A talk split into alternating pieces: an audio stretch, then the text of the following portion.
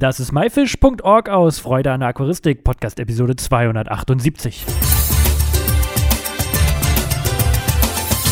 Hey zusammen, mein Name ist Lukas Müller und danke, dass du dir Zeit nimmst, mir meinem Gast zuzuhören. In der heutigen Episode geht es um Aquarienpflanzen.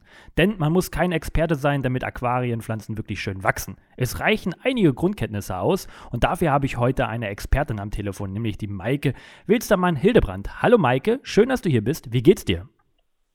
Hallo Lukas, ich freue mich hier zu sein. Mir geht's gut. Corona-bedingt sind wir natürlich ein bisschen eingesperrt und jetzt liegt auch noch Schnee, aber eigentlich sind wir eigentlich ganz zufrieden und fröhlich. Magst du dich mal vorstellen, wer bist du und was machst du so? Also ich bin seit meinem zwölften Lebensjahr Aquarianerin. Ich bin aber auch Gartenbauingenieurin, Texterin und Content Managerin. Und ich wohne zusammen mit meinem Sohn und meinem Mann in Warendorf. Und hier sind wir im Aquarienverein bei den Zierfischfreunden Warendorf Mitglied. Ui, da bist du ja ganz schön viel. Wie bist du so zur Aquaristik gekommen und inwieweit betreibst du selber heute noch die Aquaristik? Also wie ich schon sagte, mit zwölf habe ich damals angefangen. Da habe ich von meinem Onkel das erste Aquarium bekommen. Da waren Apfelschnecken drin und Skalare und was man eben damals so hatte. Und äh, besonders die Schnecken haben mich damals sehr fasziniert. Ähm, ja, ich habe dann, als ich äh, von zu Hause ausgezogen bin, wie das eben viele so haben, eine Weile dann eben keine Aquarien mehr gehabt. Hm, man hat dann in der Studentenbude nicht, nicht genug Platz, aber irgendwann hat es dann wieder geklappt und dann habe ich mir wieder Becken aufgestellt. Und ähm, ich habe dann mit, äh, mit Schnecken wieder angefangen, also mit Apfelschnecken ganz speziell. Ich hatte als einzigen freien Platz eine Ecke auf meinem Schreibtisch und ich dachte, wenn ich da jetzt so Lebendgebärende oder sowas reinsetze und die flimmern da die ganze Zeit durch die Gegend neben meinem Monitor, dann werde ich wahrscheinlich wahnsinnig. Und da habe ich mich entschlossen, dass ich mir Schnecken zulege und habe mich dann mit großer Begeisterung dem Thema Süßwasserschnecken zugewandt und habe dann eine ganze Weile während meines Studiums in Hannover äh, Süßwasserschnecken gesammelt und hatte dann zwischenzeitlich sogar äh, über 80 verschiedene Arten. Dann äh, habe ich äh, mich dem Arbeitskreis Wasserpflanzen angeschlossen in Hannover, der Regionalgruppe und habe dann das Thema Aquarienpflanzen und Wasserpflanzen weiter vertieft und habe dann nach dem Studium in einer ähm, Wasserpflanzengärtnerei angefangen zu arbeiten, wo ich dann auch meinen Mann kennengelernt habe. Und weil der auch begeisterter Aquarianer ist, äh, ergibt es sich, dass wir jetzt den Keller voll haben mit Aquarien. Da unten stehen mehr als 100 Stück in einer Aquarienanlage. Natürlich voll mit Wasserpflanzen, alle komplett voll bepflanzt, weil wir ja zwei Gärtner sind. Außerdem mit jeder Menge Schnecken und äh, mit jeder Menge Fische, weil mein Mann ein Fischmensch ist. Äh, wie bitte? Über 100 Aquarien im Keller? Das ist ja, da übersteigt ja sogar mich. Äh, was für Fische sind denn da unten drin? Ähm, also wir haben zum Beispiel westafrikanische Barsche ähm, und äh, Panzerwälse, Harnischwälse, Lebendgebärende, vor allen Dingen äh, Guppies dann haben wir Bettas und Barben, äh, Werblinge, äh, also alles, was es eigentlich so gibt, querbeet. Und du hattest am Anfang erwähnt, äh, lebst mit deinem Sohn auch zusammen. Ähm, hat er auch eine Begeisterung schon dafür entwickelt? Ja, für den ist Aquaristik offenbar eher weniger interessant. Der ist eher so ein, so ein Computerspielmensch, der lieber so Strategiespiele spielt. Kein Aquarianer bisher. Na gut, schade. Heute sprechen wir ja mal speziell über das Thema Aquariumpflanzen und wir haben ja schon rausgehört, du kennst dich sehr, sehr gut aus. Viele Aquarianer möchten ja schöne, grüne, saftige Pflanzen haben. Wie kann man das denn am besten hinbekommen? Ähm, ja, das Einfachste oder das Wichtigste ist, dass man sich die Pflanzen aussucht, die zum eigenen Aquarium passen. Also wir haben hier ja jetzt eine bunte Mischung aus, sagen wir mal, Tieren, die man eigentlich in jedem Gesellschaftsbecken halten kann. Wenn man ähm, spezielle Tiere halten will, wie beispielsweise Diskusfische oder andere Tiere, die extrem weiches, extrem warmes oder extrem hartes Wasser benötigen, dann muss man auch Pflanzen auswählen, die unter diesen Bedingungen gut leben können. Wenn ich also ähm, ein Diskusbecken zum Beispiel habe, dann muss ich Pflanzen auswählen, die mit warmem Wasser gut zurechtkommen und im Zweifelsfall auch mit relativ wenig Licht weil ähm, in dem Moment, in dem es wärmer wird, benötigt eine Pflanze normalerweise eine höhere Lichtstärke und mehr Licht. Ähm, Diskus mögen aber ja eigentlich nicht unbedingt gerne in der vollen Sonne stehen, sondern bevorzugen eher abgeschattete Bereiche und mögen es nicht ganz so hell. Und da ist es nicht immer ganz einfach, die Bedürfnisse aller Pflanzen mit denen dieser Fische jetzt zu, verein zu vereinbaren. Wenn ich jetzt Malawi-Zichliden habe oder, oder Tanganika-Zichliden, die eben hartes Wasser haben als Lebensgrundlage und einen verhältnismäßig hohen pH-Wert im Aquarium haben, dann muss ich natürlich auch dort Pflanzen wählen, die unter diesen Bedingungen gut leben können. Um diese Voraussetzungen jetzt für die Pflanzen zu haben, woher bekomme ich denn die Information, dass die Pflanze das braucht? Hm, das ist natürlich jetzt eine gute Frage. Ich würde ja jetzt ein gutes Wasserpflanzenbuch empfehlen. Aber ich weiß, dass viele Aquarianer, ähm, für, für viele Aquarianer sind Wasserpflanzen einfach nicht so der, das Hauptthema.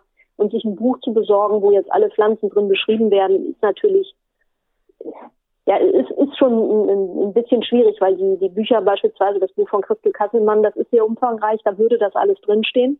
Das ist natürlich aber auch relativ kostenintensiv. Ähm, hilfreich sind da in aller Regel alle möglichen Arten von, von Aquarienforen oder von, von Internetseiten. Ich glaube, bei MyFish, äh, da gibt es doch auch eine Pflanzendatenbank. Da müsste man doch auch die notwendigsten Informationen finden. Auf jeden Fall gibt es die da auch, ja. Ja, also da könnte man zum Beispiel nachgucken. Man kann auch auf einigen Internetseiten von ähm, Aquarienpflanzengärtnereien zum Beispiel nachgucken. Da ist gelegentlich dann auch mal irgendwo was an Informationen. Es gibt aber auch andere Internetseiten. Ähm, hier äh, Flowgrow hat zum Beispiel eine ziemlich große Datenbank. Da könnte man auch nachschauen.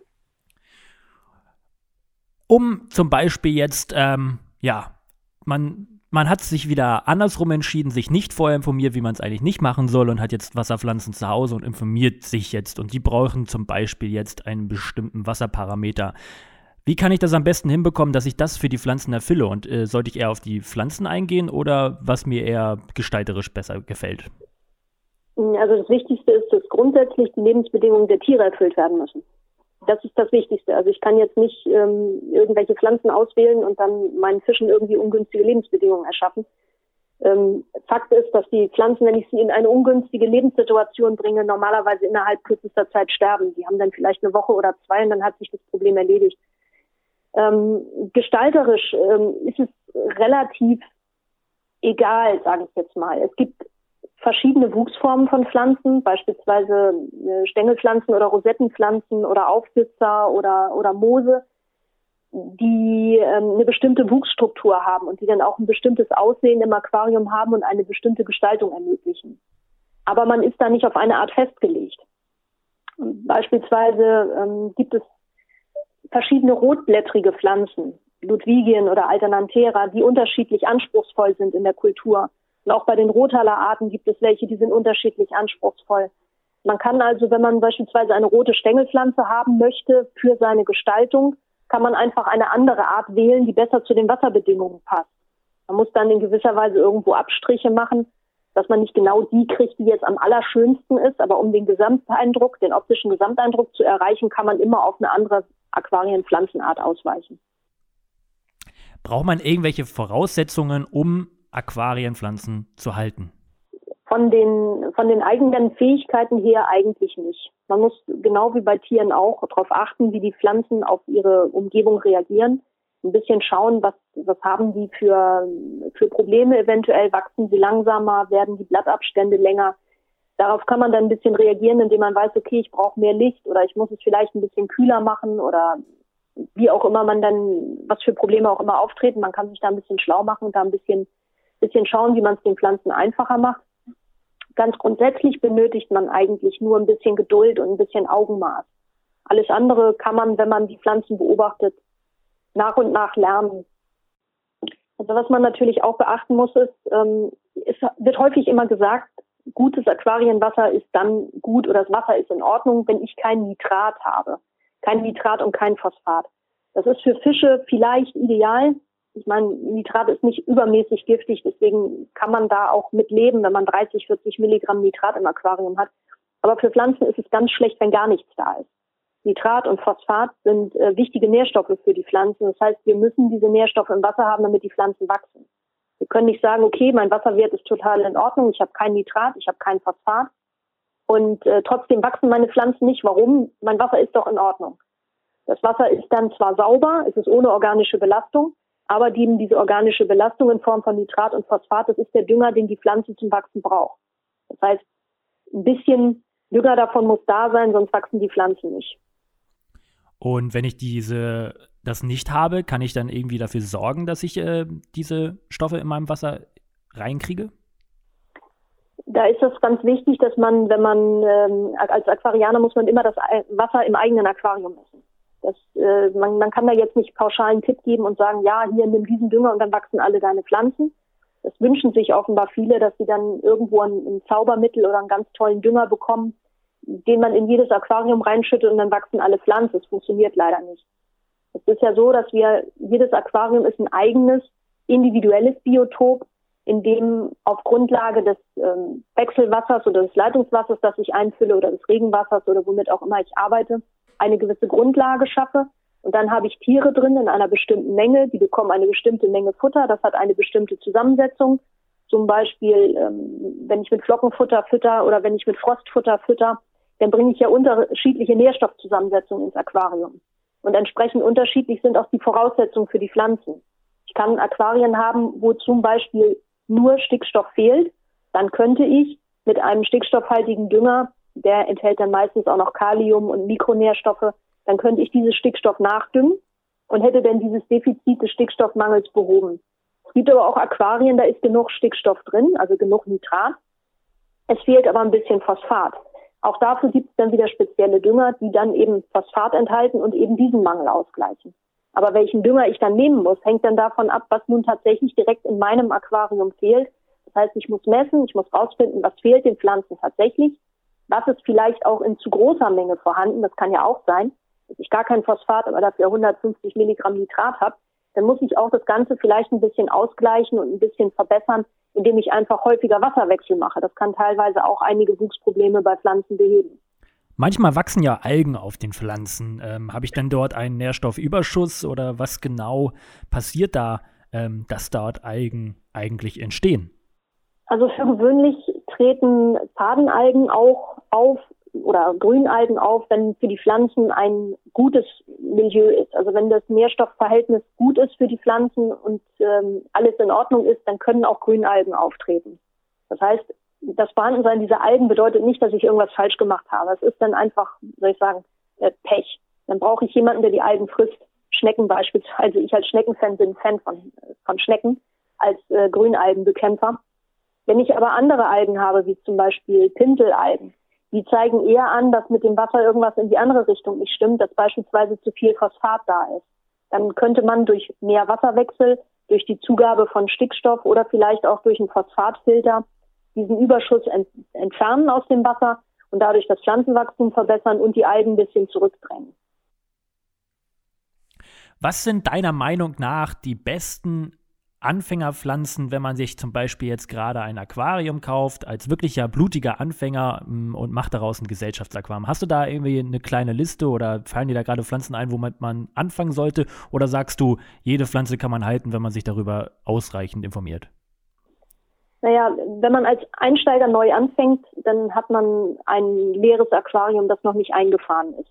Das heißt, die Wasserwerte sind noch nicht besonders stabil und wir haben eigentlich auch noch kein Aquarienwasser, sondern eben irgendwie Leitungswasser oder destilliertes Wasser da drin.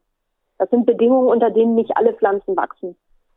Ähm, deswegen ist es am besten, wenn man sehr robuste Pflanzen nimmt, die relativ anspruchslos sind oder relativ weite, ähm, weite Toleranzen haben im Bereich auf ähm, Phosphatwert, auf Temperatur, auf Licht, auf alles Mögliche, weil sich das in den ersten Wochen einfach ständig ändert im Aquarium. Da sind vor allen Dingen gerade die Arten, die standardmäßig schon seit 30, 40, 50 Jahren in der Aquaristik bekannt sind, die sind dafür am allerbesten geeignet. Also zum Beispiel Vallisnerien, der indische Wasserfreund, der ähm, blütenstiellose Sumpffreund, den einige noch als kleine Ambulie kennen, dann ähm, Wenns Wasserkelch ist eine von diesen Arten und natürlich die Amazonas-Schwertpflanzen, Echinodorus bleeri und Amazonicus. Die sind sehr gut geeignet. Ähm, das Carolina Fettblatt, also Bacopa caroliniana, eignet sich ebenfalls noch sehr gut. Es gibt noch einige mehr, aber das sind so die Pflanzen, die ich als Standardpflanzen für eine erste Pflanzung und für einen Einsteiger immer empfehlen würde. Und wenn dann nach ein paar Wochen sich das Aquarium wirklich stabilisiert hat, wenn es sich wirklich ein Milieu aufgebaut hat, wenn der biologische Filter eingelaufen ist, dann kann man nach und nach andere Pflanzen und anspruchsvollere Pflanzen ergänzen. Hast du noch etwas, was du unseren Zuhörern auf den Weg geben möchtest? Was möchte ich auf den Weg geben? Gute Frage.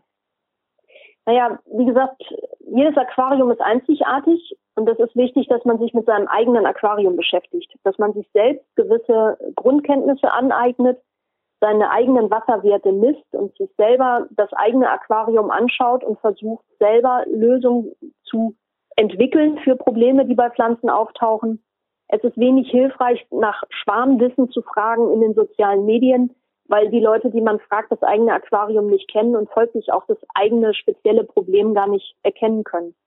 Deswegen ist das äh, relativ wichtig, dass man ein bisschen, bisschen Grundkenntnisse sich nach und nach aneignet und ein bisschen sich, ähm, sich selber schlau macht, weil einem eigentlich sonst niemand helfen kann, das eigene Aquarium in den Griff zu kriegen.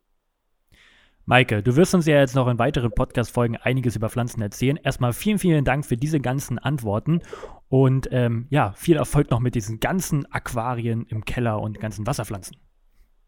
Vielen Dank, Lukas.